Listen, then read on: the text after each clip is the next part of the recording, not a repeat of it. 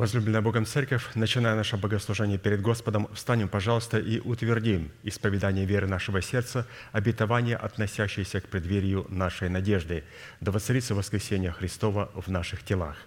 Аминь. Пожалуйста, будем петь псалом.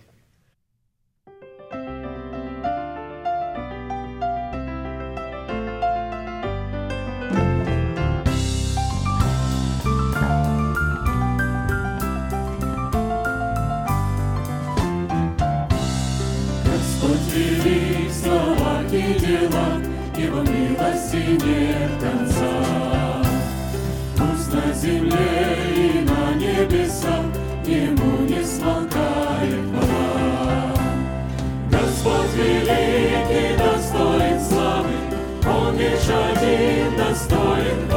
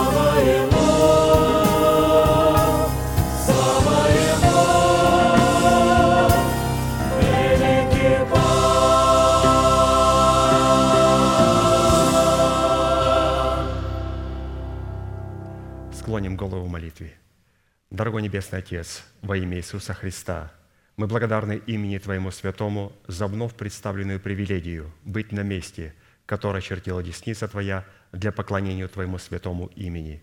И ныне позволь наследию Твоему во имя крови завета подняться на вершины для нас недосягаемые и сокрушить всякое бремя и запинающее нас грех. Да будут прокляты в этом служении, как и прежде, все дела дьявола, болезни, нищета, преждевременная смерть, демоническая зависимость, всевозможные страхи, депрессии, разрушения, косность, невежество – все это да отступит от шатров святого народа Твоего. И ныне встань, Господи, на место покоя Твоего Ты и ковчег могущества Твоего, и да облекутся святые Твои спасением Твоим, и да возрадуются пред лицом Твоим. Дай нам больше от Духа Твоего, пропитай нас Духом Твоим святым, позволь нам найти светлое лицо Твое. Мы благодарим Тебя, что это служение представлено апостолом Аркадием в Твои божественные руки, и мы молим Тебя, продолжай вести его рукою сильную и превознесенную, великий Бог, Отец и Дух Святой. Аминь. Будьте благословены, пожалуйста, садитесь.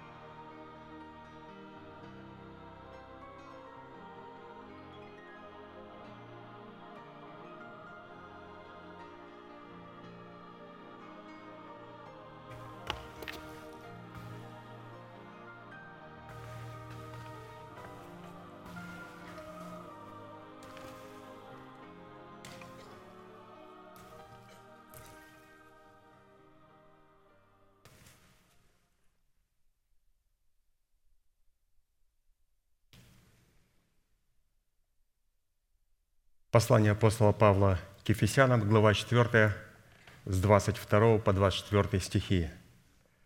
«Отложить прежний образ жизни ветхого человека, и сливающего в обостительных похотях, а обновиться духом ума вашего и облечься в нового человека, созданного по Богу в праведности и святости истины».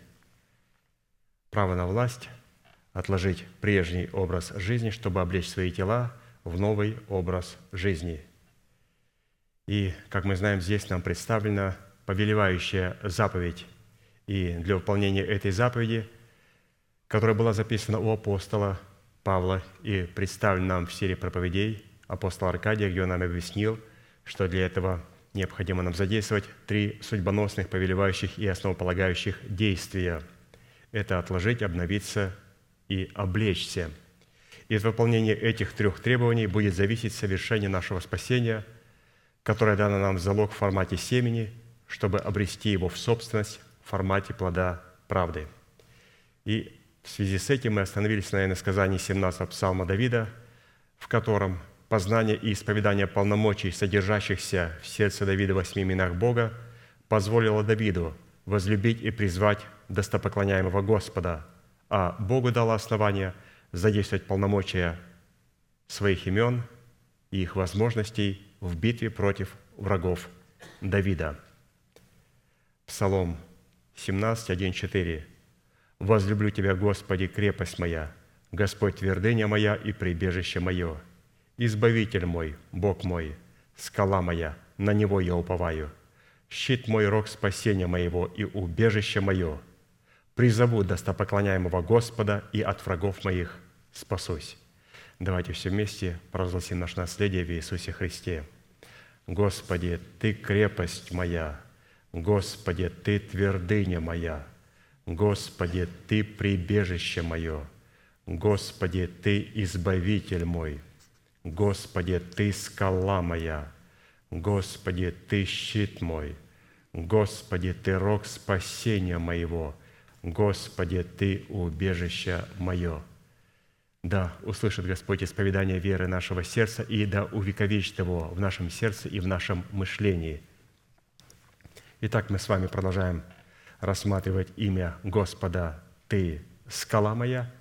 И нам было представлено четыре вопроса нашим апостолам, братом Аркадием, на которые он и дал нам подробные, понятные ответы. Итак, вопрос первый. Какими характеристиками определяется наш наследственный удел в имени Бога «Скала»?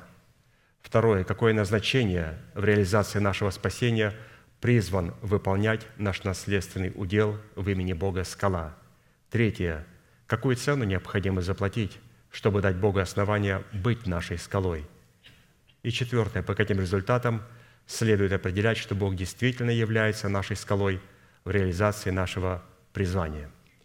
И вот мы с вами остановились на вопросе третьем. Еще раз прочитаем его.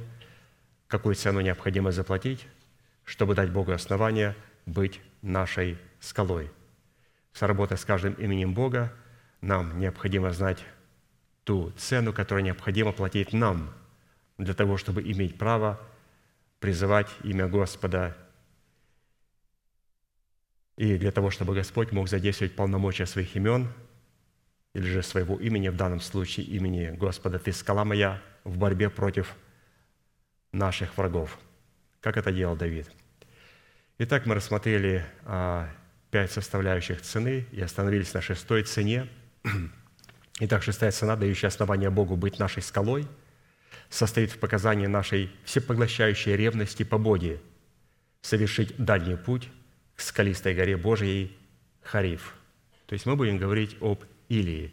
И Писание говорит, что Илия был человек, подобный нам. А вот интересно, а у нас есть подобие Илии – то, что он был похож на нас, это хорошо. Но то, что я могу быть не похожим на него, это может быть очень плохо. Поэтому мы будем сейчас искать подобие или в самом себе. И если мы его не находим, то мы сразу говорим, Господь, пожалуйста, задействуй полномочия Твоего Слова Божия и Духа Святого и позволь мне соработать своей верой с верой Божией для того, чтобы я мог увидеть Илью в своем сердце. Итак, 3 царств, 19 глава, 7 по 13 стих. «И возвратился ангел Господень во второй раз, коснулся его и сказал, «Встань, ешь, ибо дальняя дорога перед тобою». И встал он, поел и напился, и, подкрепившись тою пищей, шел сорок дней и сорок ночей до горе Божией Харива. И вошел он там в пещеру и ночевал в ней.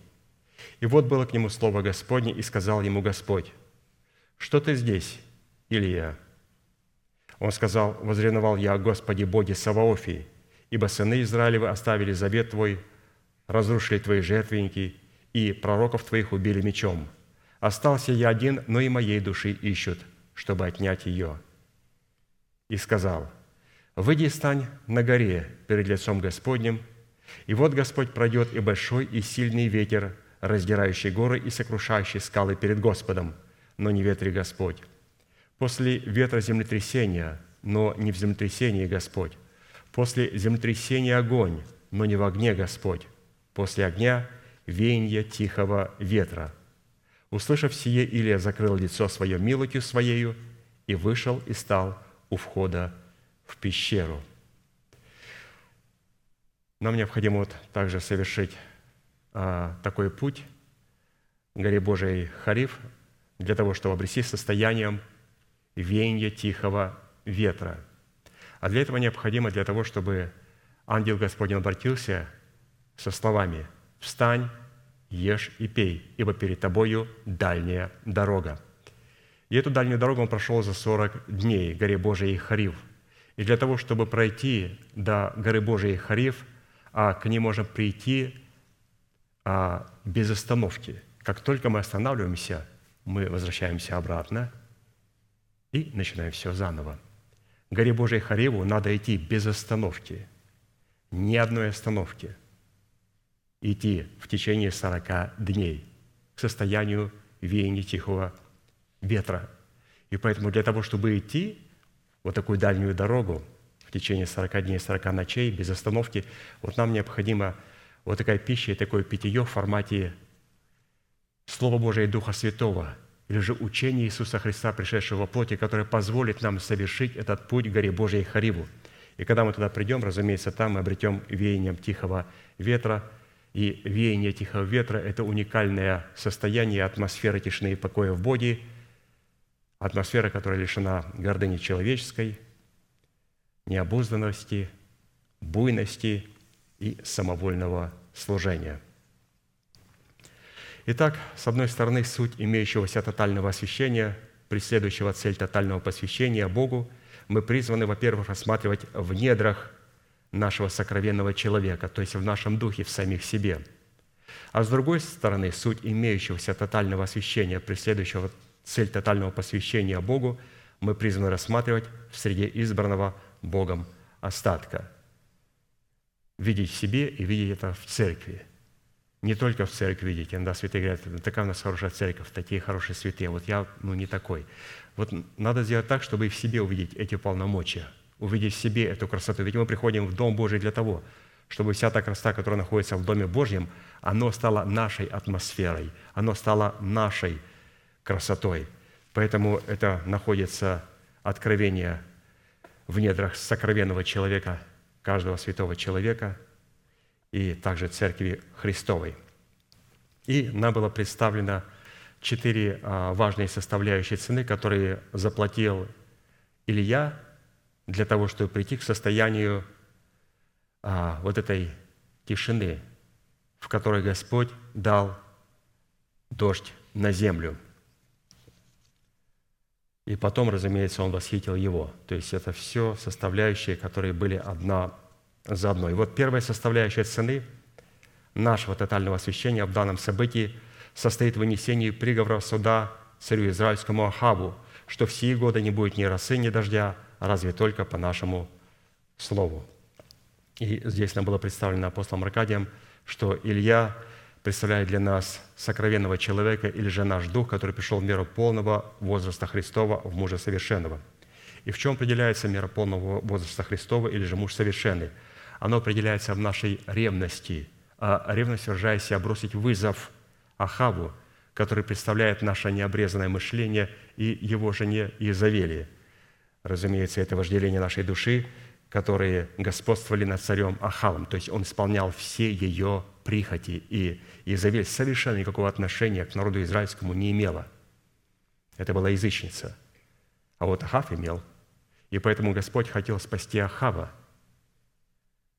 и хотел уничтожить Изавель. И необходимо бросить вызов всему этому, что находится в нас. Поэтому для этого необходимо призвать голод, и он призвал этот голод, и именно это был голод, не голод хлеба и не жажда воды, а жажда слышания слов Господних. Ну, каких слов Господних? Слово о кресте. Слово о кресте, которое для погибающих юродства есть, а для нас спасаемых – сила Божья. Именно Господь повелел ему, иди к потоку Харафу, я там ворону повелел питать тебя. И Писание говорит, что он пил из потока Харафа и ел мясо и хлеб, который приносил ему ворон. И это есть плоть Сына Божия и пить кровь Его, образно. Или же питаться истиной Слова о кресте Христовом. Именно вот эта истина, которой мы питаемся у потока Харафа. И когда он а, совершил это действие, потом Господь повелел ему, а вот теперь иди в Сарепту Сидонскую, я повелел там вдове питать тебя.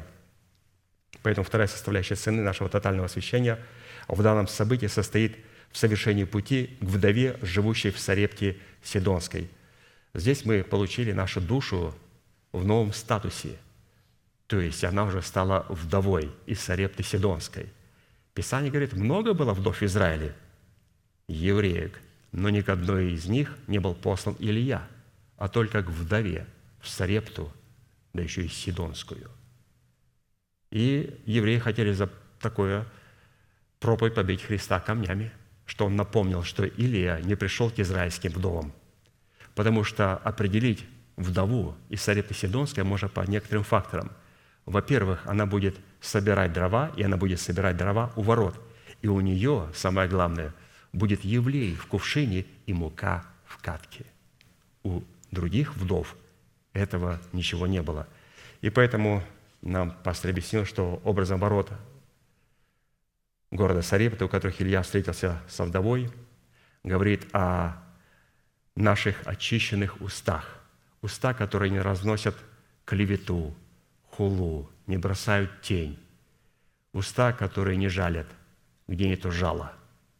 То есть до тех пор, пока мы жалим друг друга, это говорит, что у нас там далеко нет вдовы Сарепты Сидонской. Вдова Сарепта Сидонский – это, во-первых, ворота из Сарепта. То есть если мы жалим друг друга, то у нас нет ворот. И она вот именно там собирала дрова. Она собирала дрова. И собирать дрова – это собирать молитвенные слова, чтобы потом приносить их к Богу. И потом, чтобы взять елей, который был в кувшине, и муку в катке, и вместе с дровами на этом огне приготовить пищу, которой питалась она и питался Илья – то есть, если мы увидели, что в первой составляющей Господь питает наш дух. Он вначале питал наш дух у потока Харафа. И после того, когда он был доволен, что Дух Святой, что Слово Божие, которое поступило в распоряжение нашего духа, потом он повелел, чтобы наш дух начал питаться вместе с нашей душою или обновлять наше мышление духом нашего ума. Он говорит, иди в Сарепту Сидонскую, обновляй свое мышление. Но когда Господь сказал? Только после того, когда Илья послушал его. «Иди к потоку Харафу, я повелел там вороном питать тебя». И он питался там, и он питался там. Слово Божие поступало в распоряжение нашего духа. И когда он был наполненный, потом второе повеление, а теперь иди в Сарепту Сидонскую. Я повелел вдове кормить тебя. Ты будешь с ней питаться, будешь питаться с душой, которую ты получаешь в новом формате. И третье, он говорит, а теперь покажись Ахаву, Ахаву, и скажи Ахаву, ешь и пей, то откровение, которое было у меня, которое я разделил с обновленным мышлением, теперь это откровение станет и также частью Ахава. И после этого, когда он придет к Ахаву, после того, когда он скажет «Ешь и пей» и вознесет на жертвенники жертву, начнет исповедовать Слово Божие своими устами, то в это время дождь покроет нашу землю. И мы видим, что а, это Господь повелевал ему «Пойди к Харафу, пойди в Сарепту, пойди к Ахаву, покажись ему». И вы знаете, что Господь это не мы назначаем время встречи с нашей вдовой. Только тогда, когда Господь будет доволен, как мы очистили свою совесть от мертвых дел. До тех пор, пока у меня есть сердце, братья, я так вижу, я так понимаю. У нас, у пятидесятников, вот так вот учили. Вот пока вот это все не будет очищено, и я у потока Харафа не приму Слово Божие, Господь не будет доволен тем, что я должен был принять у потока Харафа. Только потом Он скажет, иди в Сарепту Сидонскую. И когда Он будет доволен, как в Сарепта Сидонской – Илья питался со вдовою, только после этого он скажет, «Пойди и покажись Ахаву, и скажи ему, ешь и пей, ибо идет дождь Господень». То есть это все зависит от того, как мы сработаем со Словом Божьим. И это только Господь повелевает нам, когда нам переходить из одной субстанции в другую, из одного уровня в другой уровень. А для этого необходимо его удовлетворить в каждом уровне. Хорошо. Третья составляющая цены нашего тотального освящения в данном событии, она самая продолжительная, и она состоит из шести составляющих. В первой части Ахав и Авдий объединяются между собой, чтобы обойти землю и найти траву для скота. И мы знаем, и мы уже разбирались с вами, что поиском водных потоков на земле, где может находиться трава, чтобы прокормить скот, указывает на тот фактор, что хлеб жизни может находиться только там, где существуют водные потоки жизни вечной – и под скотом следует разуметь образ жизненных систем, как нашего духа, так же нашей души и нашего тела. То есть они пошли искать жизнь для духа, души и тела, или же каким образом, образом можно распространить воскресение Христова и жизнь Христову на всего человека. Не только на дух, а от духа распространить на смертную душу и на тленное тело распространить. Во второй части, прежде чем показать себя Ахаву, Илья встречается с Авдием, царедворцем Ахава. А как он встречается? Ахав разделился между Савдием, и один пошел особо одной дорогой, а другой пошел особо другую дорогою. И дороги, по которым пошли Ахав и Авдий, отличались друг от друга, как по роду своему происхождения, так и по различной степени своего состояния – Авдия никогда не ходил по дорогам Ахава, а Ахав никогда не ходил по дорогам Авдия. У них была у каждого своя особая дорога. И под Авдием нам была представлена составляющая интуиции. И эта интуиция, она как раз является посредником, посредником между а, нашим мышлением и нашим духом, между Ахавом и между Ильей. У Бога есть всегда посредники. Вот этим посредником был благочестивый Авдий. И у Бога везде посредники есть. Для того, чтобы передать нам от себя, Отец передает Сыну. Он его посредник. Между нами и Христом есть посредник Дух Святой. Между Духом Святым и нами есть помазанники Божьи. Теперь, когда помазанники Божьи передают мне Слово Божие, которое изошло от Бога Отца, я принимаю его в свое сердце. Теперь в моем сердце, между моим сердцем и моей душой, моим разумом есть посредник, это интуиция – и для того, чтобы исповедать Слово Божие между моей душою и между моим телом, моим языком, есть посредник, и это воля. То есть разум не может задействовать эмоции, он может задействовать волю. И задействуя разумные и волевые способности, мы исповедуем веру нашего сердца.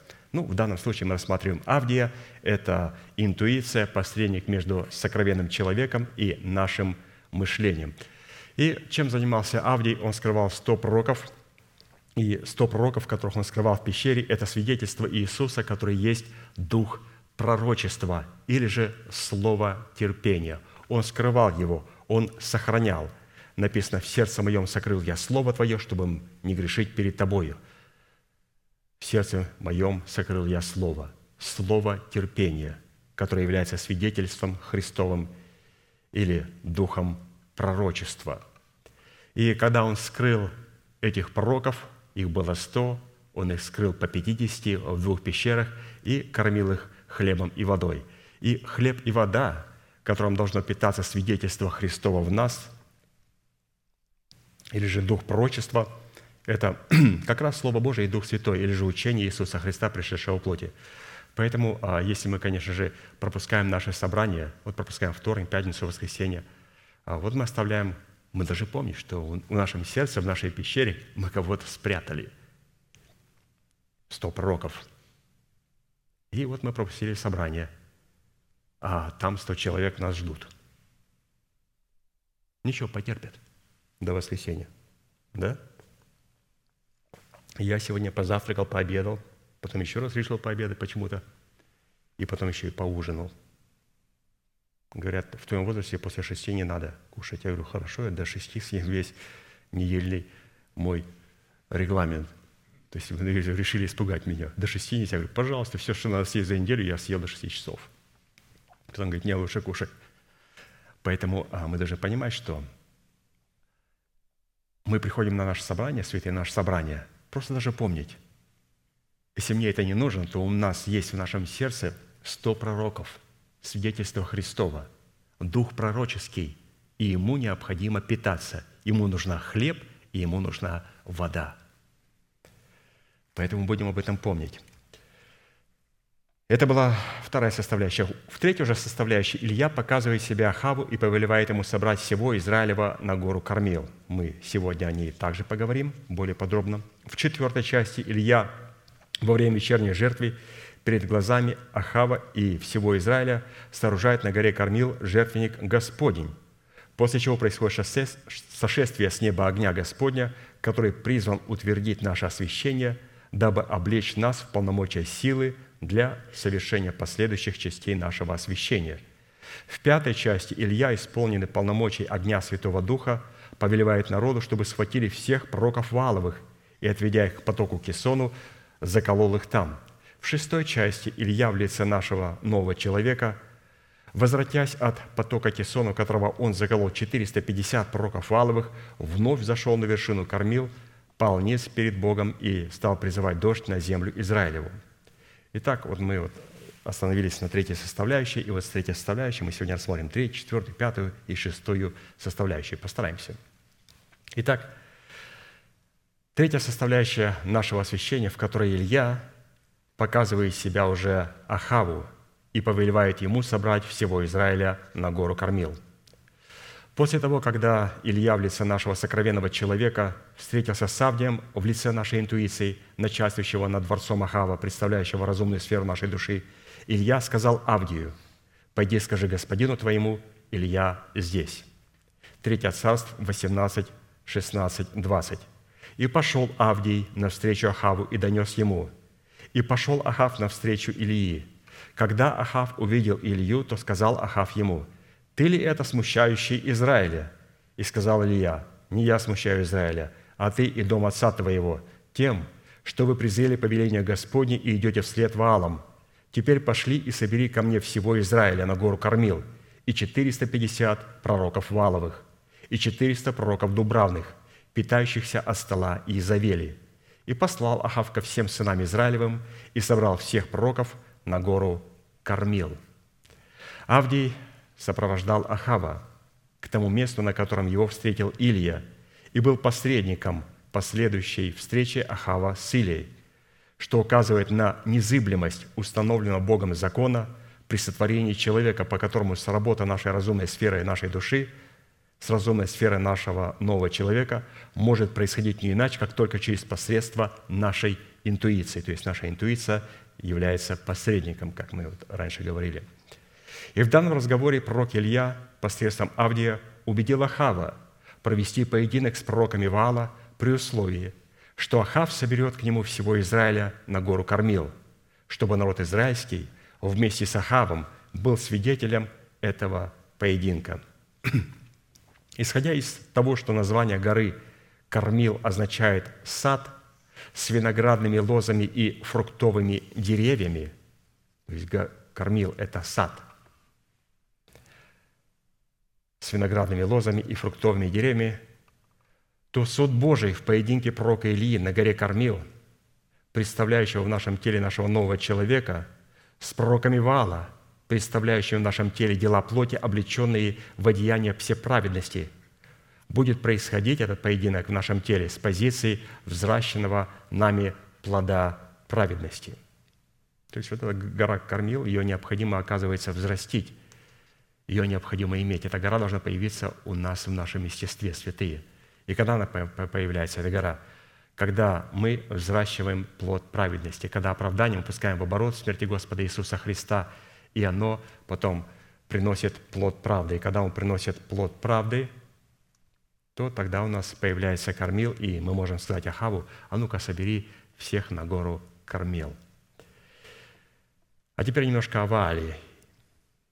Имя Ваал буквально означает «владыка» или «хозяин». Так вот дьявол себя хочет видеть. Рядом с жертвенником Ваала всегда находились дерева, на которых вырезывались изображения Астарты, которую почитали женой Ваала. Израильтяне называли Ваала именем Яхвы, говоря «Ваал есть Яхве».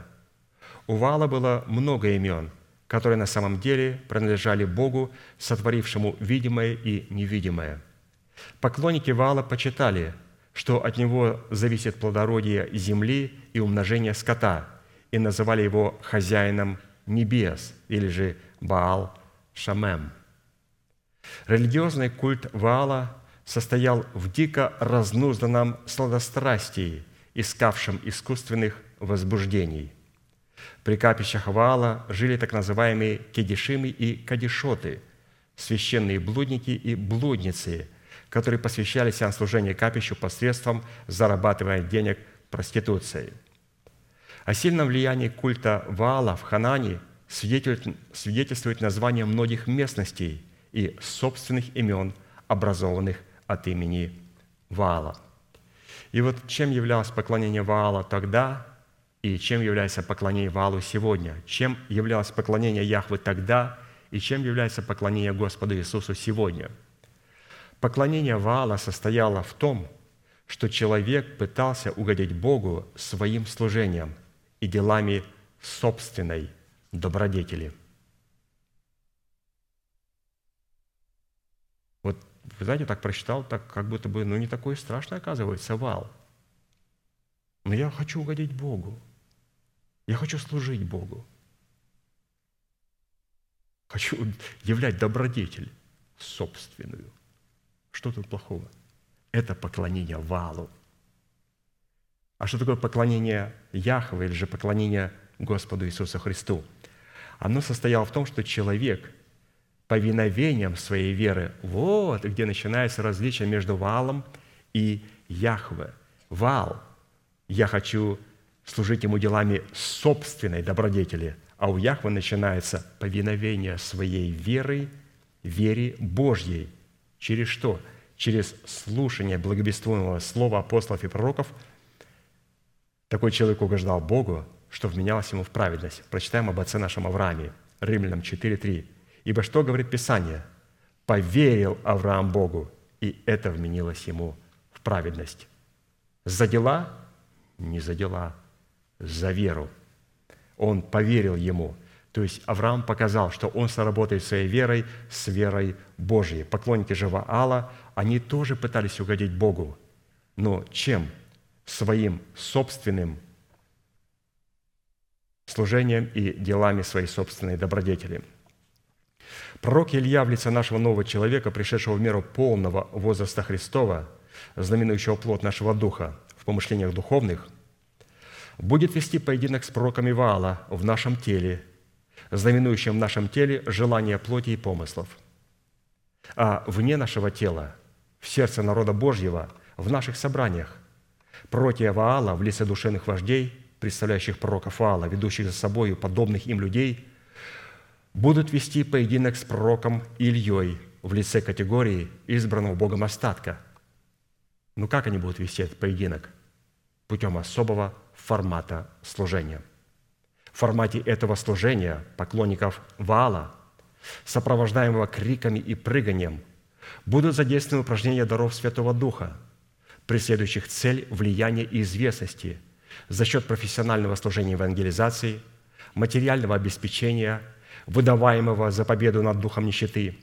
И все это будет сопровождаться ложными пророчествами и творением ложных чудес и знамений – Учитывая, что в поклонении Валу жрецы Вала издавали громкие крики и скакали вокруг жертвенника до изнеможения, а главной целью, которую они преследовали, являлось богатство тленное эквиваленте золота и серебра, вы можете сами сделать заключение, насколько сегодняшнее христианство скатилось в формат поклонения Валу, называя Вала Христом. Вот такая красивая третья часть.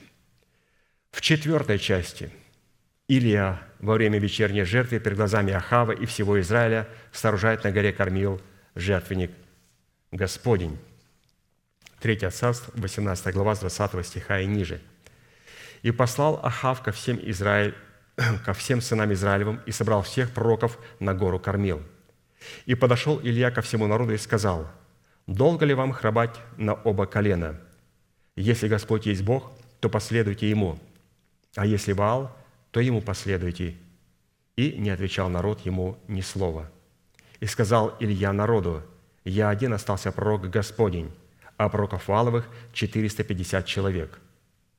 Пусть дадут нам двух тельцов, и пусть они выберут себе одного тельца и рассекут его, и положат на дрова, но огня пускай не подкладывают. А я приготовлю другого тельца и положу на дрова, а огня не подложу. И призовите вы имя Бога вашего, а я призову имя Господа Бога моего. Тот Бог, который даст ответ посредством огня, есть Бог. И отвечал весь народ и сказал, «Хорошо». И сказал Илья пророкам Вааловым, «Выберите себе одного тельца, и приготовьте вы прежде, ибо вас много, и призовите имя Бога вашего, но огня не подкладывайте». И взяли они тельца, который дан был им, и приготовили, и призывали имя Вала от утра до полудня, говоря, «Вали, услышь нас!» Но не было ни голоса, ни ответа. И скакали они у жертвенника, который сделали. В полдень Илья стал смеяться над ними и говорил, «Кричите громким голосом, ибо Он Бог». Может быть, он задумался. То есть слово «задумался», он сидит на горшке для испражнения. Или занят чем-либо, или в дороге, а может быть и спит. Так он проснется – и стали не кричать громким голосом, и кололи себя по своему обыкновению ножами и копьями, так что кровь лилась по ним. Прошел полдень, они все еще бесновались до самого времени вечернего жертвоприношения. Но не было ни голоса, ни ответа, ни слуха. Тогда Илья сказал всему народу, «Подойдите ко мне». И подошел весь народ к нему. Он восстановил разрушенный жертвенник Господень, и взял Илья двенадцать камней по числу колен сынов Иакова, которому Господь сказал так, «Израиль будет имя Твое», то есть победитель будет имя Твое. И построил из сих камней жертвенник во имя Господа, и сделал вокруг жертвенника ров вместимостью в две саты зерен, и положил дрова, и рассек тельца, и возложил его на дрова. И сказал, наполните четыре ведра воды – и вылейте на все сожигаемую жертву и на дрова. Он говорит, Илья, сейчас сухо, может быть, загорится. Он сказал, повторите еще раз. И они повторили. И сказал, сделайте тоже в третий раз. И сделали в третий раз. И вода полилась вокруг жертвенника, и ров наполнился водою. То есть он ожидает огня и всю жертву залил водою. Теперь давайте посмотрим, что нам пастор предлагает увидеть в этой картине. Какие здесь интересные фразы, которые он подчеркнул.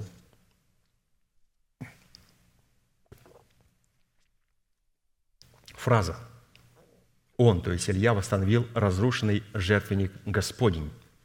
Указывает на тот фактор, что ранее на горе Кормил существовал жертвенник Господень. Этот фактор указывает на тенденцию служителей Вала устроять жертвенники Валу на месте жертвенников Господних и выдавать их за жертвенники Господни. 2 Коринфянам 11 глава, с 13 по 15 стих написано, «Ибо таковые лжеапостолы – лукавые делатели, принимают вид апостолов Христовых. И неудивительно, потому что сам сатана принимает вид ангела света, а потому невелико дело, если и служители его принимают вид служителей правды, но конец их будет по делам их. Однако, как бы не принимали же апостолы вид апостолов Христовых, их жертвенники будет иметь коренное отличие. Именно по роду устройства жертвенника и следует отличать лжеапостолов от истинных апостолов Христовых. Каким образом и какой был род и устройство жертвенника. Вот какой был жертвенник Господу Богу. Жертвенник Господень призван представлять цели и мотивы воина молитвы, которые преследуют интересы совершенной воли Бога в установлении нашего тела искуплением Христовым, дабы воздвигнуть в храме нашего тела державу нетления. Вот, пожалуйста, жертвенник Господень, он всегда представляет цели и мотивы человеческого сердца, которые преследуют совершенную волю Бога. А совершенная воля Бога, она в том, чтобы нам обладать полным искуплением Господа Иисуса Христа, который выражается в установлении нашего тела, чтобы в нашем теле воздвинуть державу жизни и нетления. Именно по целям и мотивам сердца, которые будут отражать себя в исповедании уст, следует отличать, в какой жертвенник мы устроили себя – в жертвенник Господень или в жертвенник Вала. Воля Божия, представленная служителем Бога Всевышнего и служителями Вала, будет также иметь коренное отличие друг от друга – вот воля Божия для святых. 1 Фессалоникийцам, 4 глава, 3-8 стихи. «Ибо воля Божия есть освящение ваше, чтобы вы воздерживались от блуда, чтобы каждый из вас умел соблюдать свой сосуд в святости и чести, а не в страсти похотения, как язычники, не знающие Бога, чтобы вы ни в чем не поступали с братом своим противозаконно и корыстолюбиво, потому что Господь – мститель за все это, как и прежде мы говорили вам и свидетельствовали, ибо призвал нас Бог – не к нечистоте, но к святости. Итак, непокорный не покорен не человеку, но Богу, который и дал нам Духа Своего Святаго. Разрушенный горе кормил жертвенник Господень, или же вот эти принципы, которые мы читаем, эти все принципы, они были разрушены лжеапостолами, которые являются вот пророками Валом. И вот этот разрушенный на горе кормил жертвенник Господень, вот эти принципы, состоявший из 12 камней, разбросанных вокруг жертвенника вала, и 12 камней жертвенника Господня, разбросанные вокруг жертвенника вала, представляли в сердце народа победу и торжество служителей вала над служителями Бога Яхве Савофа. Якобы представлял торжество. То есть жертвенник был полностью разрушенный, и где необходимо было его собрать. Они разрушали жертвенники Господни и ставили там жертвенники валу – по своей сути, эти 12 камней содержали в себе образ истины начальствующего учения Христова в 12 базовых учениях. Пророк Илья собрал разбросанные и поверженные вокруг жертвенника Вала 12 камней жертвенника Господня и восстановил из них жертвенник Господень. И чтобы осветить жертвенник Господень, Илья взял вокруг жертвенника ров вместимостью в две саты зерен и отделил его от жертвенника Вала и от поклонников Вала – Учитывая, что пророк Илья в лице нашего нового человека был на вершине кормила один, следует, что он этим рвом отделил себя от своего народа, от дома своего отца и от расливающих вожделений своей души, которые составляли для него худые сообщества. 1 Коринфянам 15 глава 33-34 стихи. «Не обманывайтесь, худые сообщества а, а что за сообщество? Это собутыльники мои? Нет. Это мой народ, это мои родственники. Может быть, там и будут собутыльники тоже. Они тоже там. Но почему-то говорят, что люди, не дружи с плохими мальчиками. Не дружи с плохими людьми. Так это сообщество худое начинается вот с моего народа, с дома нашего отца и с того, что живет в нас. Не обманывайтесь, худые сообщества развращают добрые нравы – Отрезвитесь, как должно, и не грешите, ибо к стыду вашему скажу, некоторые из вас не знают Бога». После того, когда Илья отделил рвом жертвенник Господень в предметы целей, представляющих его сердце совершенную волю Бога, от жертвенника Вала и его поклонников, преследующих цели ветхого человека, живущего в своем теле, он положил на жертвенник Господень дрова, затем рассек тельца и возложил его на дрова – образом дров, которые пророк Илья в нашего нового человека возложил на жертвенник Господень, представляющий наше страстное устремление представлять интересы совершенной воли Бога, вроде вечерней жертвы, являются мысли нашего обновленного мышления, поставленные в зависимость от нашего нового человека.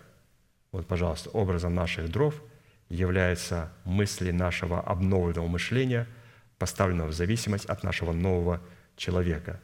А вот жертвенник, тут надо, я почему возвращаюсь, потому что очень богатый абзац, его необходимо понять. Здесь пастор показал нам и жертвенники, и дрова. Жертвенник, он представлял, жертвенник Господень представлял наше сильное, страстное устремление представлять интересы совершенной воли Бога. А дрова – это уже мысли нашего обновленного мышления, которое поставлено в зависимость от нашего нового человека, от нашего духа. И именно мысли обновленного мышления призваны служить средством для поддержания огня, огня на вершине Господнем, когда они будут воспламеняемы огнем Святого Духа, нисходящего на нашу жертву, который представляет собой слова молитвы, отвечающие требованиям совершенной воли Бога вроде вечерней жертвы. Псалом 38, 2, 4.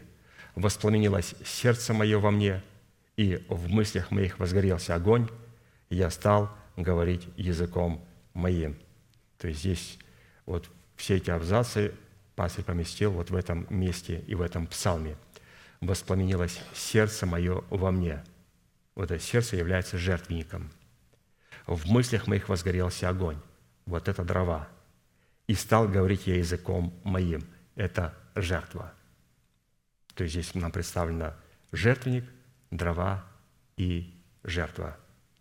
Воспламенилось сердце мое во мне, в мыслях моих возгорелся огонь, и я стал говорить языком моим.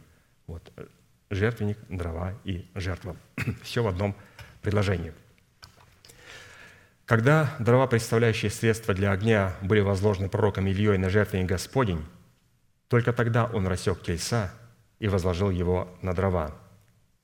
Телец – это чистое, крупнорогатное жертвенное животное, символизирующее образ нашей воли, поставленный в зависимость от нашего царя, представляющего наше мышление, обновленное духом нашего ума, который является умом Христом. То есть это телец. То есть мы готовимся для того, чтобы исповедать Слово Божие – и вы помните, кто является посредником между нашим духом и нашей душой? Интуиция.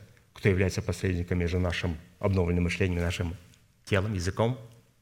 Вол, телес. То есть наша воля, наша воля. И он возложил вот именно вот этого тельца. Это наша воля, поставленная в зависимость от нашего царя. Потому что можем исповедать веру нашего сердца, только задействуя разумные и волевые способности, но не чувства – против Алла, они могут молиться только тогда, когда у них взбудораженные чувства. Поклонники Бога, Господа Иисуса Христа, они могут исповедать Слово Божие тогда, когда они поставили свой язык в волевую и разумную зависимость. Очень важно. То есть, чтобы не полагаться на эмоции. Эмоции могут предчувствовать, но поклонники Бога, они не делают опору на эмоции. Поклонники Вала делают только опору на эмоции, поэтому они всячески пытаются будоражить чувства. И поэтому можно это определять по музыке, или же как ведет себя проповедник на сцене. Если он постоянно будоражит чувства, будоражит чувства, то, наверное, мы не имеем дела с поклонником Яхвы, мы имеем дело с поклонником Вала. Почему? Потому что он постоянно, постоянно обращается к чувствам человека, чтобы будоражить их. И рассечение лица для жертвоприношения Господу – это отречение от своей воли в пользу выполнения воли Божьей. И последняя деталь – восхищение самого себя Богу с целью посвящения, чтобы наследовать свое наследие в уделе имени Бога, скала Израилева – это вылить воду на всесожигаемую жертву в той последовательности и теми способами, как это сделал пророк Илья. И сказал, наполните четыре ведра воды и вылейте на всесожигаемую жертву и на дрова, Потом сказал, повторите, и они повторили, и сказал, сделайте тоже в третий раз. И сделали в третий раз, и вода полилась вокруг жертвенника, и ров наполнился водою. Все залил водою. Но Как Он залил? Он говорит, возьмите четыре ведра и по три раза. Четыре, четыре, четыре. Четыре учения, которые проявляют себя в тройственности. И как раз вот это и есть не просто вода, а это и есть горючее для Духа Святого. Святые, вы понимаете, у нас есть учение, которое является горючее для Духа Святого.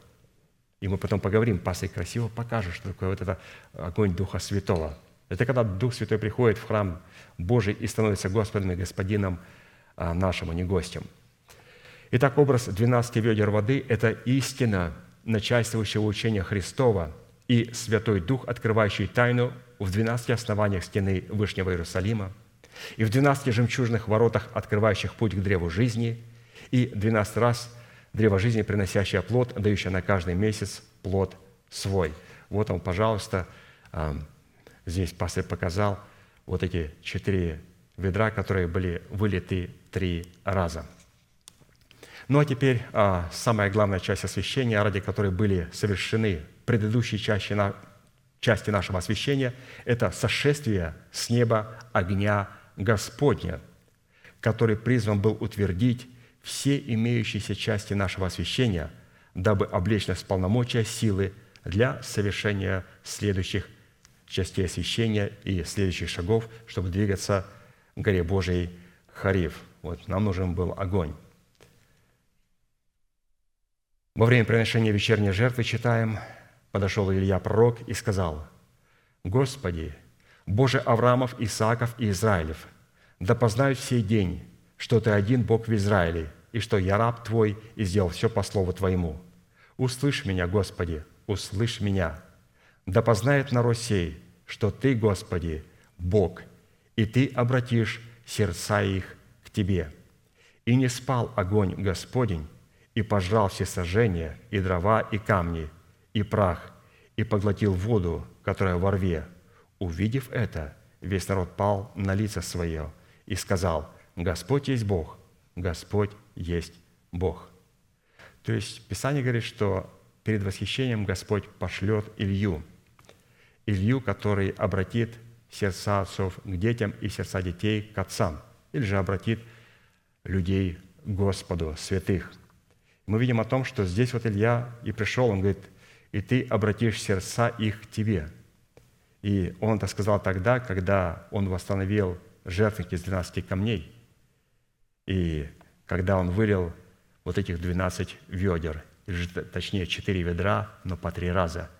Вот когда на планете Земля четко появится четыре базовых учения, которые будут составлять в своей совокупности 12, это говорит о том, что Дух Ильи уже на земле –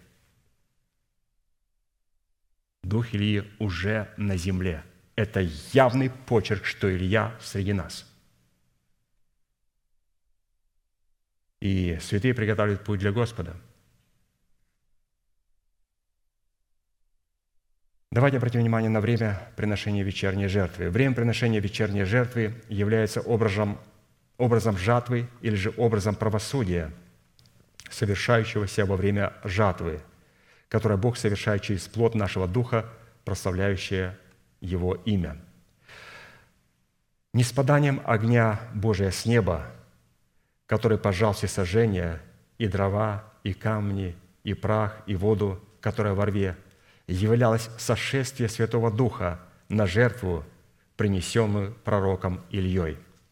Данная часть освящения указывала на право быть участником брачной вечерии Агнца, в которой Святой Дух принимался в сердце человека в качестве Господа и Господина его жизни. Огонь Божий в лице Святого Духа сходит на человека только один раз в жизни. И если он потухает, то он потухает навсегда. Но он сходит на человека только один раз в жизни, когда? Когда мы устрояем себя в храм Святого Духа со всеми его принадлежностями, по всем предначертаниям его, и не спадает этот огонь на жертву, возложенную на жертвенник Господень. Если человек через наставление вере не устроил себя в дом молитвы, чтобы ему являться Домом Божьим, то огонь, которое он ощущает в своем сердце, является чуждым для Бога, в силу чего является признаменованием погибели человека и делает его поклонником Вала. Огонь Божий сходит только на того человека, который устроил себя в храм Святого Духа, в священство святое. Вот как сошел огонь в храм Соломона. Там необходимо было все устроить, как пастор сказал. Необходимо было устроить храм, все принадлежности поставить на свое место. Да, там должен быть золотой стол хлебов предложения. Но сколько вы сегодня найдете святых в Церкви Божией, у которых бы в сердце был устроен а, золотой стол из хлебов, из хлебов предложения – если Господь устроит этот стол, то Он устроит только для того, чтобы положить туда 12 хлебов. А если нет 12 хлебов, зачем Духу Святому устроять в сердце человека святилище? Ну зачем? Чтобы там помойку ложили, которую говорят проповедники, то, что лежит у них в бредовые идеи в голове, и один перечит другому.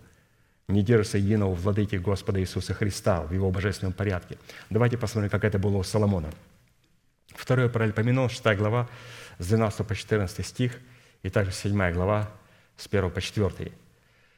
«И стал Соломон у жертвенника Господня впереди всего собрания израильтян и воздвиг руки свои. Ибо Соломон сделал медный амвон длиной в пять локтей и шириной в пять локтей, а вышиной в три локтя, и поставил его среди двора, и стал на нем, и преклонил колени впереди всего собрания израильтян, и воздвиг руки свои к небу, и сказал – Господи Боже Израилев, нет Бога, подобного Тебе, ни на небе, ни на земле. Ты хранишь завет и милость к рабам Твоим, ходящим перед Тобою всем сердцем своим. Когда окончил Соломон молитву, сошел огонь с неба и поглотил все сожжения и жертвы, и слава Господня наполнила дом. И не могли священники войти в дом Господень, потому что слава Господня наполнила дом Господень и все сыны Израиля, видя, как сошел огонь и слава Господня на дом, пали лицом на землю, на помост, и поклонились, и славославили Господа, ибо Он благ, ибо вовек милость Его. Царь же и весь народ стали приносить жертвы перед лицом Господа. Вот здесь необходимо устроить а, себя в священство святое, в храм Божий. И Соломон сделал одно очень правильное действие – он устроил полностью храм, положил все принадлежности на их правильные места. Он заколол жертву и положил ее перед Господом. И он сделал той вещи, о которой Бог ему не сказал. Он перед храмом поставил амвон, возвышенность, пять локтей в ширину, пять в длину и три в высоту. То есть он сам взошел на него как жертва и стал призывать, стоя на этом жертвеннике, на этом возвышенности Бога. И Господь, когда услышал молитву его Самвона с возвышенности, потому что те параметры, которые он сделал Амвон, они точно соответствовали а, параметрам и измерениям жертвенника. Он стал той жертвой, он взошел на этот жертвенник. О чем говорил этот особый какой-то непонятный жертвенник – Апостол Павел говорит, вы отдали самих себя Господу, во-первых, а потом и нам по воле Божьей. Вот этот амвон, пять локтей в ширину, пять локтей в длину и три локтя в высоту, который говорит, что Дух Святой, я признаю Тебя Господом и Господином в Твоем божественном порядке. И я признаю человека, которого Ты дал мне, и я смиряюсь перед Ним. И мой дух, и моя душа, и мое тело готовы принимать то откровение, которое ты даешь через этого человека. То есть этот амвон должен стоять. Почему на людей не сходит огонь? Господи, вот тебе храм, вот тебе жертва. Где огонь? Он говорит, подумай, подумай еще. Апостол говорит – вы отдали себя, во-первых, Господу, и потом и нам, апостолам, по воле Божией. То есть апостолы а, – это очень интересные такие посредники, посредники, через правильное отношение к которым мы сможем не звести на себя огонь или же призвать Духа Святого не как гостя, а как Господа и Господина нашей жизни. Потому что Дух Святой придет за Ревекой на а, вот этих а, десяти верблюдах, носителей даров Святого Духа. Он придет с большими дарами. И родственники Ревеки возьмут только дары Святого Духа. И потом платочком помашут вслед уходящему каравану. А Ревека, что она сделает? Она взойдет на носителей больших даров и покроет свою голову. Вот это и есть зайти нам вон – то есть Дух Святой, оказывается, поведет обратно ту, которая признала Его Господом и Господином жизни, то есть признала большие дары. Меньшие дары – это дары Святого Духа. Большие дары – это те, через кого проявляются дары Святого Духа. Это апостолы, пророки, учителя, евангелисты и пастыря. Но когда мы говорим апостолы, то под апостолом всегда подразумевается человек, который включает в себя все пять родов служений. Пророк – всегда должен включать в себя и пастыря, и учителя. Это не может быть пророк, что кому-то там какое-то побуждение что-то сказать. Это пророчествующий. Пророк – это сам. Это говорит о том, что этот человек должен быть обязательно пастырем, обязательно пастырем, обязательно учительствующим. И тогда он будет пророком. Хорошо. Вот такая интересная четвертая часть. мы еще все стоим на этой третьей части, которая состоит из шести составляющих. Вот шестая, пятая составляющая вот этой третьей большой обширной части. Что происходит на горе Кормил?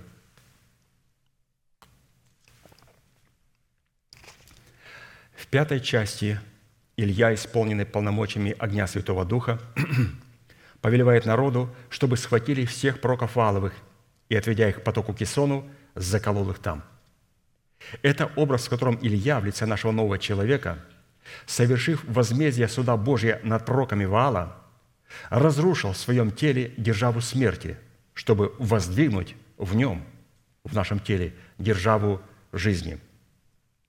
То есть он заколол в лице этих пророков державу смерти. Законом я умер для закона. То есть он заколол их. Это о чем говорит, что Господь хочет помиловать нас, но Он не сможет помиловать нас до тех пор, пока не воцарится благодать. Благодать не будет воцаряться до тех пор, пока закон Моисея не будет удовлетворен. А он должен быть удовлетворен. Господи, он был 2000 лет удовлетворен. Да. Но он должен быть во времени также удовлетворен. Как? В моей собственной жизни. Как? Господи, мне надо исполнять закон? Нет. Закон, ты должен помнить, что дам против преступника. Теперь тебе надо определить. Преступник ты преступник я, ну не буду тыкать, давайте так уже так немножко. Преступник либо я, либо мой ветхий человек. Если мой ветхий человек, то должен представить и признать, что святый, у меня есть ветхий человек. И поэтому мы признаем, я говорю, Господи, я делаю то, что не хочу делать. А это говорит о том, что уже не я делаю, но живущий во мне грех. И потом продолжаем, ну, слава Богу, закон Духа жизни освободил меня от закона греха и смерти. Но я должен обязательно показать, что не я преступник. Господи, я оскорбил человека. Я делаю то, что я не хотел сделать. Я не хотел оскорбить человека. Попрошу у него прощения – а если делаю я не то, что хочу делать, то уже не я делаю, но кто-то другой. Кто это? Ветхий человек. И поэтому закон Моисея должен быть удовлетворен. Либо он убьет меня, либо он убьет ветхого человека. Поэтому это, как говорится, ракета летит. И мне звонят, говорят, можно уточнить координаты. Я говорю, а какие у вас координаты? Даниил Максимов. Можно поменять координаты? Можно – Ветхий человек. Слушаюсь. Меняем координаты. И меняют. Ветхий человек. Поэтому мы должны понимать, что ракета, она прилетит. И если я не отделюсь к тому моменту, когда ракета прилетит, то последствия будут очень плохие. В шестой части нашего освящения Илья в лице нашего нового человека, возвратясь от потока Кисона, у которого он заколол 450 пророков валовых – вновь взошел на вершину Кормила, пал ниц перед Богом и стал призывать дождь на землю Израилеву. Однако, чтобы, мог, чтобы Бог мог исполнить дарованное нам слово, которое мы приняли в свое сердце, нам, как и Илье, необходимо было совершить особый род молитвы. 3 Царств, 3 глава, 41-46 стих. «И сказал Илья Ахаву, «Пойди, ешь и пей, ибо слышен шум дождя». И пошел Ахав есть и пить, а Илья взошел на гору кормил и наклонился к земле, и положил лицо свое между коленами своими, и сказал отруку своему, «Пойди посмотри к морю». Тот пошел и посмотрел, и сказал, «Ничего нет». Он сказал, «Продолжай это до семи раз». В седьмой раз тот сказал, «Вот небольшое облако поднимается от моря величиною в ладонь, человеческую». Он сказал, «Пойди, скажи Ахаву, запрягай колесницу твою и поезжай, чтобы не застал тебя дождь». Между тем небо сделалось мрачно от туч и от ветра, и пошел большой дождь. Ахав же сел в колесницу и поехал в Израиль, и была на Илии рука Господня. Он опоясал чреса свои и бежал перед Ахавом до самого Израиля. Дождь, послан Богом на землю по молитве пророка Ильи после трех с половиной лет голода, это время, относящееся к середине седмины, открытой пророку, в которой Бог через молитву избранного им остатка, пребывающего в духе Ильи, намеревается послать дождь на землю Израилеву. Это род позднего дождя, который для избранного Богом остатка дан для созревания плода правды – Избранный Богом остаток – это категория мудрых дев, которые имели в сосуде своего сердца масло в достоинстве истины и Святого Духа, открывающего истину в сердце. Суть этого позднего дождя выражает себя в брачной вечерье Агнца. Время позднего дождя призвано показать отличие между мудрыми и неразумными девами с тем, чтобы мудрых приготовить к восхищению, а неразумных сделать мудрыми. Итак, первое, что сказал Илья Ахаву после того, как и на его глазах заколол у потока Кесона 450 пророков Аловых, это «пойди, ешь и пей, ибо слышен шум дождя». И пошел Ахав есть и пить. Несмотря на то, что в земном измерении не было ни малейшего намека на шум дождя, и не было ни одного облака на небе вот уже три с половиной года, Илья сказал Ахаву что он слышит шум дождя. На иврите фраза «слышен шум дождя» означает «слышны раскаты грома и приближающийся гул сильного ветра». Это означает, что Илья вначале услышал этот шум в своем духе, который был способен видеть и слышать, что творит Бог в невидимой сфере – благодаря наличию в своем сердце Тумима и Урима, Слова Божия и Духа Святого. Учитывая, что все, что творит Бог, после сотворения человека на планете Земля, Он, он творит через исповедание уст человека, который подобен Ему по характеристикам Его совершенства. И суть такого совершенства состоит в том, что человек способен проникать в глубины сердца Бога, чтобы знать, что Бог приготовил любящим Его – и трансформировать приготовленное для него Богом из невидимой духовной сферы в видимую физическую сферу. Бог делает все через нашу молитву, но чтобы сделать что-то через нашу молитву, Он должен нам показать нечто в духе. Мы должны увидеть что-то в невидимой сфере, чтобы потом ее исповедовать, и чтобы она стала проявлять себя в видимой сфере. Как написано, «Не видел того глаз, не слышало ухо, и не приходило то на сердце человеку, что приготовил Бог любящим его. А на Бог открыл это Духом Своим, ибо Дух все проницает, и глубины Божьи. Ибо кто из человеков знает, что в человеке, кроме Духа человеческого, живущего в нем? Так и Божьего никто не знает, кроме Духа Божия. Но мы приняли не Духа мира сего, а Духа от Бога, дабы знать дарованное нам от Бога, что и возвещаем не от человеческой мудрости изученными словами – но изученными от Духа Святого, соображая духовное с духовным. То есть духовное Слово Божие соображать, то есть соединяем духовное Слово Божие с Духом Святым, имея Урим и Тумим. Это дает нам знать, что находится в невидимой сфере.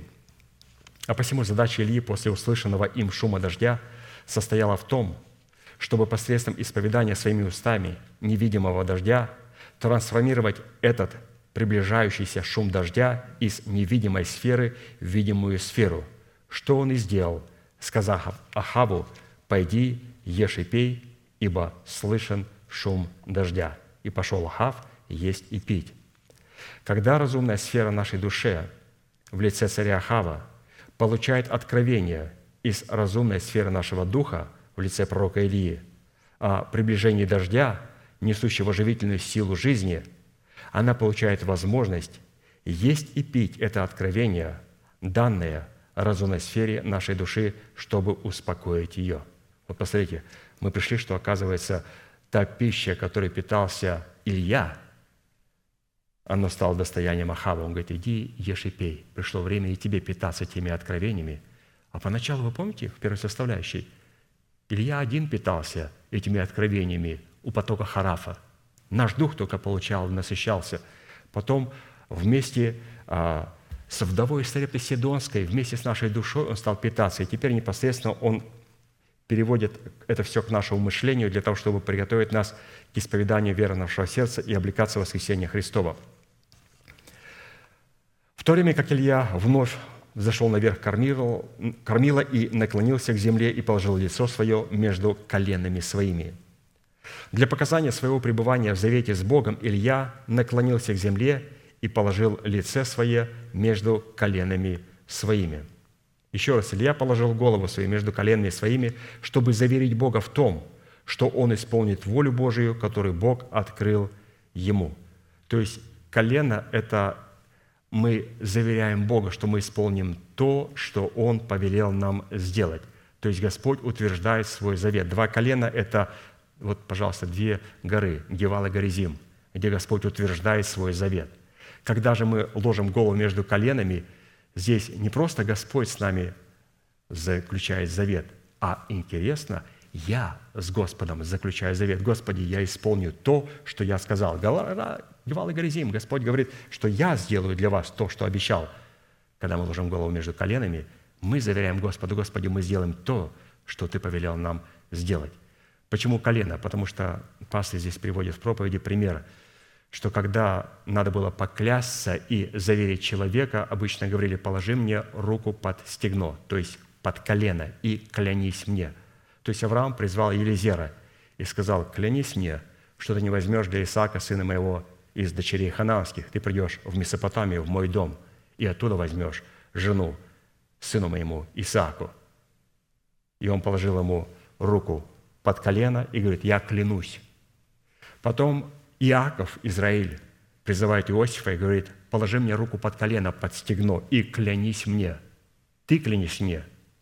То есть здесь говорится о том, что это уникальный способ клятвы, когда мы клянемся Ему, Господи, я я сделаю то, что ты мне сказал сделать, повелел сделать. И поэтому он сказал, клянись мне, что ты вынесешь кости мои и не оставишь их в Египте, и похоронишь их в рабах отцов наших, то есть в земле хананской. И он, говорит, положил руку под колено, подстегнул, говорит, я клянусь тебе, Отец, и я заверяю тебя, что я сделаю то, что ты мне сказал. Илья положил свою голову между коленами и сказал, Господь, я заверяю тебя, что я сделаю то, что ты мне повелел сделать. Очень важно для Бога это услышать. Господь показал верность со своей стороны. Теперь Он хочет, чтобы мы заверили Его, прежде чем Он пошлет нам дождь, что мы исполним то, что Он повелел нам сделать. Теперь поговорим о дожде. Образом данного дождя, который Бог возжелал пролить на землю Израилеву, просматривается образ нашего земного тела во время вечерней жертвы, в которой Бог восхотел воздвигнуть державу жизни – обратив наше тленное тело в состояние тела нетленного. А посему, положив голову свою между своими коленами, Илья показал Богу сокрушение и смирение духа перед Его совершенной волей, что дало Богу основание оживлять дух смиренного человека и оживлять его сокрушенное сердце. Исайя 57, 15. «Ибо так говорит высокий и превознесенный, вечно живущий, святый имя Его. Я живу на высоте небес и во святилище, и также с сокрушенным и смиренным духом. Зачем? Чтобы оживлять дух смиренных и оживлять сердца сокрушенных. Или чтобы дать землю, на землю дождь, дождь жизни и воскресения. А он этого не сделал до тех пор, пока мы не положим голову между коленами. Поэтому здесь еще одна интересная грань пастырь высвечивает. Посмотрите, как интересно. Не только мы уверяем Господу, Господь, Господь, мы исполним то, что нам повелел сделать. Но как мы исполним? В коленопреклонении, со смиренным сердцем и трепещущим перед Словом Божьим. Теперь стоит вопрос, кем является отрок, отрок, служащий пророку Илии, и в чем заключалась необходимость посылать отрока семь раз с горы Кормила к морю, чтобы он мог сообщать пророку то, что он видит. Под образом моря следует разуметь замыслы Бога, за которыми наблюдал отрок, отрок простите, пророка Илии, чтобы узнать, когда Бог желает исполнить свои замыслы, замыслы, чтобы сообщить об этом Илии. А посему под образом отрока, служащим пророку Илии, следует разуметь образ его молодого сына, который стал его слугой, и его добровольным рабом в достоинстве плода его духа, который мог сообщать ему, что намеревается Бог сделать. То есть он использовал свой плод, плод своего духа, плод правды, который он взрастил и который говорит ему о том, что Бог намеревается делать в естестве человека. Очень святые интересно. Очень интересно, что Бог не напрямую говорит и показывает, а Бог показывает через нашего отрока, через нами взрощенный плод – а вот число семь является образом полноты, относящейся к Церкви Христовой в лице избранного Богом остатка.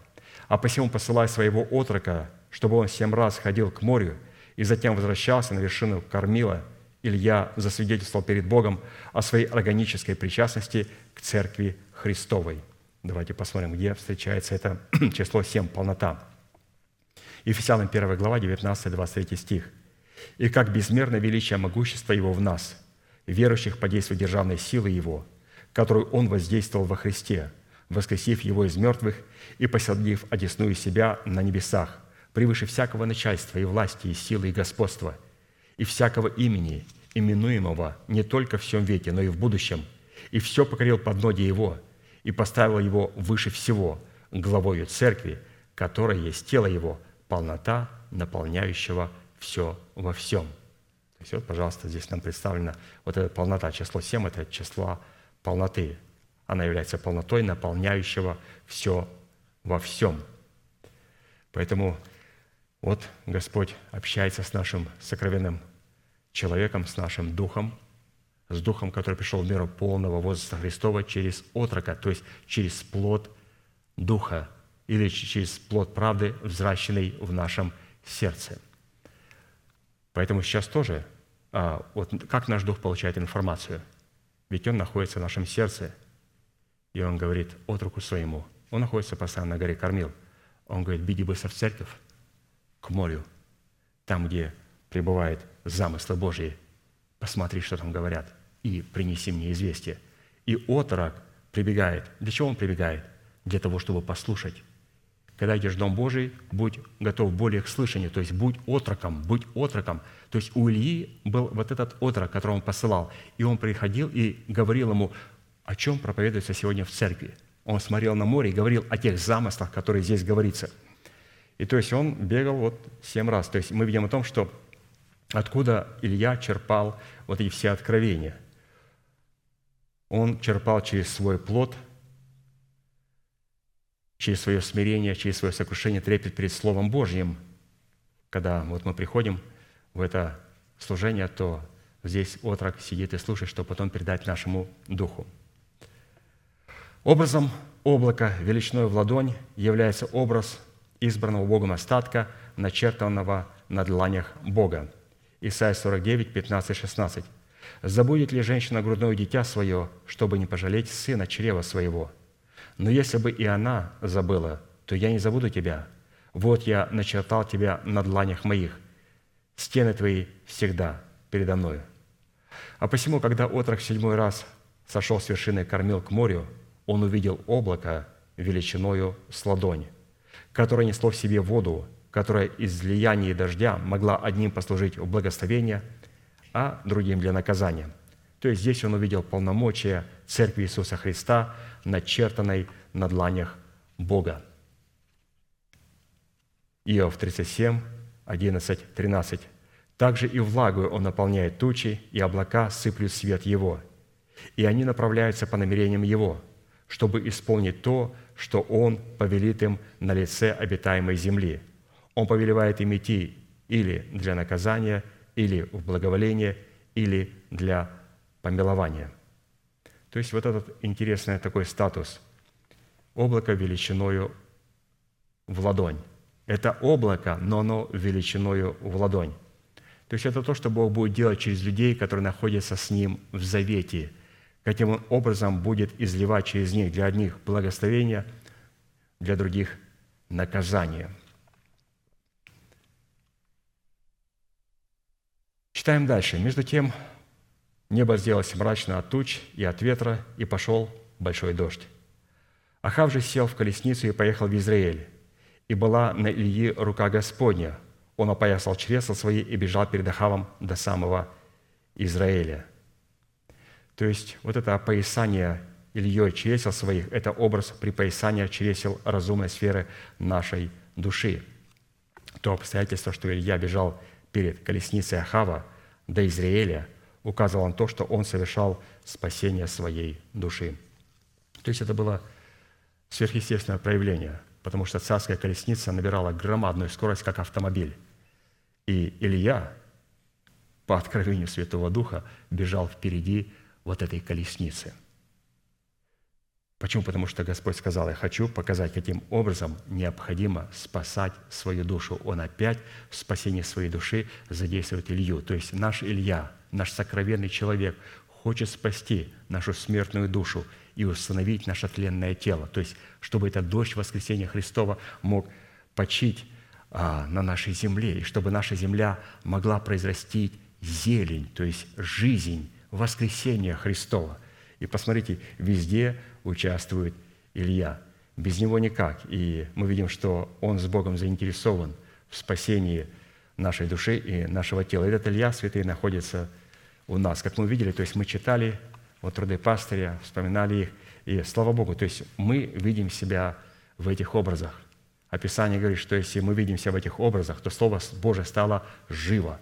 А если оно живо, значит, оно будет действенно – а если оно будет действенно, то оно будет проникать до разделения души и духа, составов и мозгов, и будет судить помышления намерения сердечные. Потому что от Бога ничего нету скрытого. Будем, святые, молиться и благодарить Бога за ту истину, которую мы имели возможность сегодня вспоминать. Аминь.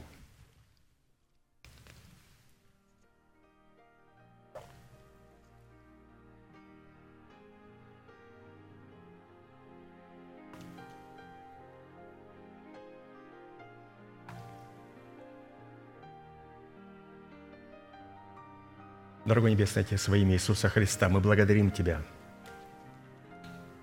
за эту великую привилегию находиться на месте, на котором Ты положил память святого имени Твоего. Это место, Господь, на котором сегодня Ты возвеличил Слово Свое. Это место, Господь, на котором Твоя лестница касается земли. Это место, Господь, на котором – не сходят и восходят Твои откровения. Мы благодарим Тебя, Господь, что это место является Твоим престолом.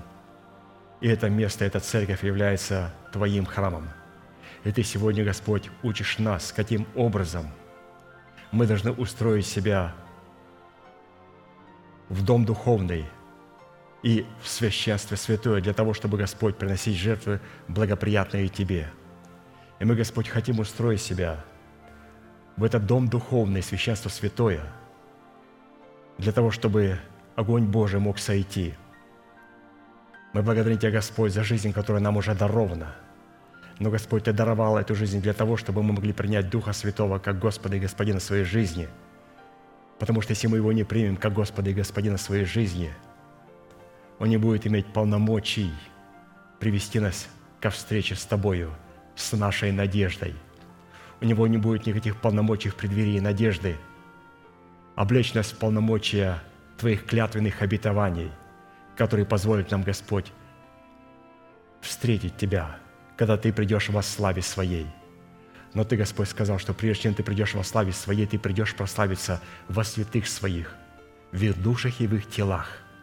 И мы, Господь, ожидаем этого момента. И мы сегодня призываем Тебя, Господь, и благодарим Тебя, что Ты являешься в нашем служении не гостем, но Господом и Господином. И Ты являешься Господом и Господином нашей жизни и нашего естества. И мы повинуемся, Господь, Тебе и благодарим Тебя, что Ты позволил нам сегодня соработать нашим сердцем с Твоим Словом и у потока Харафа принять то Слово, которое Ты, Господь, хочешь, чтобы оно поступило в распоряжение нашего сердца. Ты никогда не позволяешь, чтобы это Слово поступило в распоряжение нашей души, нашего интеллекта, наших разумных возможностей, но чтобы этим откровением стал обладать наш дух, сокровенный человек Илья. И только потом Ты позволишь, чтобы наша душа разделила этот хлеб с Ильей, и чтобы этим хлебом и этой пищей, этим питьем могли питаться разумные способности нашей души, и чтобы мы, Господь, могли призвать Твой дождь, Твою жизнь и Твое воскресение для тела Христова и для своих собственных тел. Благодарим Тебя, Господь, за эту великую привилегию разделить это участие в этой славе с избранным Твоим остатком. Мы благодарим Тебя, Господь, что Илья уже пришел. Господь, жертвенник уже восстановлен. Четыре ведра по три раза уже вылиты. Господь, мы ожидаем, когда Ты дашь свой огонь, и когда Ты позволишь произвести Твой суд над пророками Вала. Мы молим Тебя, Господь, чтобы Ты мог удовлетворить свою святость в Твоем суде и в Твоей правде, и чтобы Ты осудил пророков Валовых в наших вожделениях, в наших действиях, которые не соответствуют, Господь, Твоим божественным стандартам, чтобы Ты осудил все то, что сегодня покрыто ложным благочестием, только видом благочестия, что покрыто сегодня самовольным служением, самовольным смиренномудрием. Мы молим Тебя, Господь, чтобы сегодня это было все сдернуто, и чтобы сегодня пророки Вала внутри нас были осуждены – чтобы держава смерти в лице этих пророков Валов внутри нас была осужденная. И для того, чтобы Господь Ты мог явить свой суд над пророками Вала в Церкви Божьей, над лжеапостолами и лжеделателями. Яви, Господь, милость Твою для Церкви Твоей, для народа Твоего, для святых Твоих – и вспомни, Господь, завет Твой, в котором Ты, Господь, был всегда верен. И Ты позволил нам, Господь, сегодня уверить Тебя, что мы исполним то, что Ты, Господь, повелеваешь нам сделать. А для этого, Господь, мы сегодня смиряемся перед Твоим лицом, потому что без смирения, без трепета перед Твоим Словом мы не сможем заверить Тебя, что мы сможем исполнить то, что Ты повелел нам сделать мы будем, Господь, с трепетом относиться к Твоему Слову и исповедовать Твое Слово, облекаться в исповедание полномочия Твоего могущественного Слова Божия,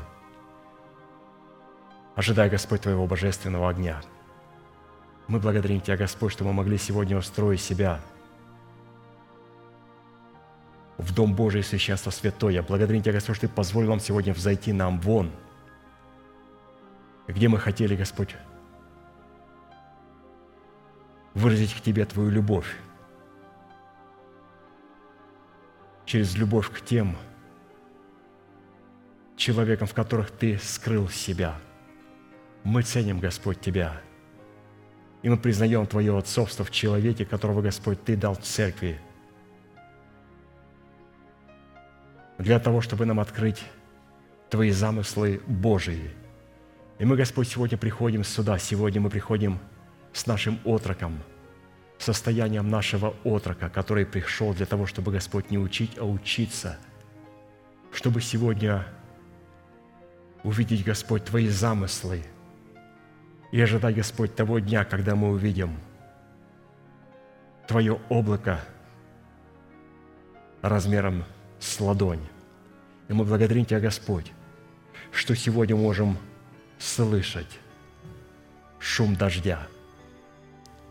И мы, Господь, ожидаем того момента, когда мы не будем только слышать шум дождя, но когда мы, Господь, увидим это небольшое облако размером с ладонь. Благодарим Тебя, Господь, что Ты начертал на, нас на дланях своих, и Ты помнишь, Господь, Твой завет с нами. Мы возвеличиваем Тебя, Господь, в Слове Твоем. Мы преклоняемся перед Тобою, Господь. Мы благодарим Тебя, Господь, за церковь Твою, за Твой Сион. Мы благодарим Тебя, Господь, за нашего пастыря, брата Аркадия. И мы молим Тебя, Господь, о Твоей милости, чтобы она благопоспешила нашей скорой встречи.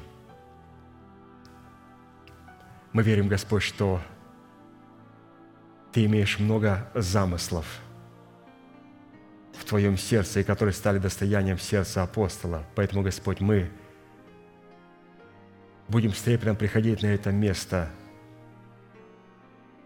и с трепетом относиться к тому откровению, которое Ты уже нам доверил и которое Ты нам дал. Мы благодарим Тебя, Господь, за это великое богатство. Благодарим Тебя, Господь, за Твою щедрость. Благодарим Тебя, Господь, за то слово, которое уже стало достоянием нашего сердца. И мы, Господь, его принимаем с трепетом и со смирением, ожидая, Господь, что Ты явишь милость свою – и положишь твои хлебы в субботу. А ты, Господь, ложишь твои хлебы только через человека насаждающего. И мы, Господь, ожидаем этого момента, когда эти хлебы будут положены. И с трепетом, и с радостью принимаем то Слово и вкушаем то Слово, которое сегодня мы имеем. Благодарим Тебя, Господь, за этот поздний дождь, который дан для созревания плода. Благодарим Тебя, Господь, за этот формат мудрости, за Слово Божие и Дух Святой. Благодарим Тебя, Господь, за это святое место.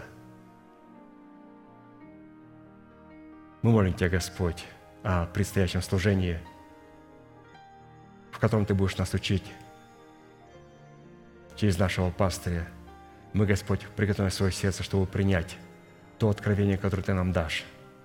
И когда, Господь, мы придем на это место, чтобы слышать Твои замыслы, мы придем сердцем отрока для того, чтобы принять то, что Ты приготовил для нас, и чтобы потом передать Илии, и чтобы потом через Илью Ты мог это передать вдове и передать всему нашему естеству.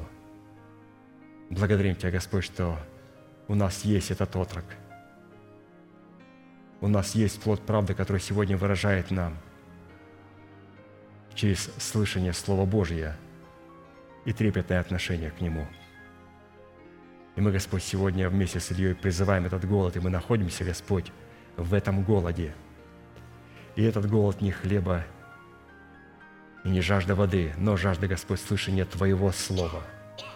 Слова – которая сможет нас не только освободить от греха, но освободить нас от производителя греха, которая позволит нам разрушить державу смерти в нашем теле, чтобы на ее месте была воздвигнута держава жизни и воскресения. Для этого, Господь, мы призываем голос, чтобы нам слышать такое слово. И мы благодарим Тебя, Господь, что мы имеем это слово. И мы благословляем Тебя из святого храма Твоего, наш великий Бог – Отец и Дух Святой. Аминь.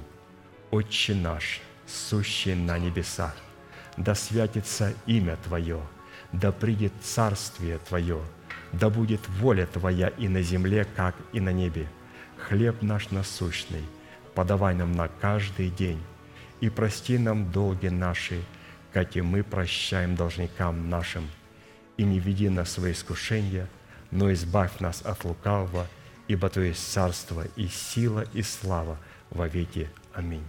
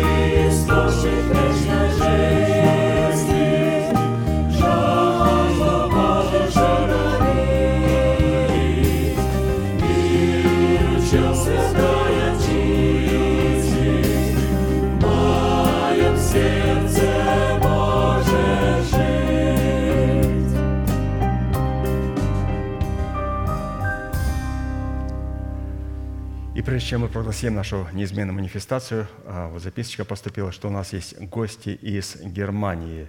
Это Алина и ее дочери Элеонора и Мишель. Вы здесь, да? Есть. Вы можете выйти сюда, потому что мы с вами не знакомы, и вот мы посмотрим на вас, а, познакомимся. Они приехали на две недели, и они опять остановились у Саши и Нади. То есть Саша и Надя, вот они очень проявляют такое гостеприимство. Конечно, очень благодарны Богу за них. Хорошо. Да, очень приятно. Значит, а, Алина и Элеонора – это кто? Ага, ага, да, понятно. Как, как правильно сказать? Окей. По- Попробуйте дома сами.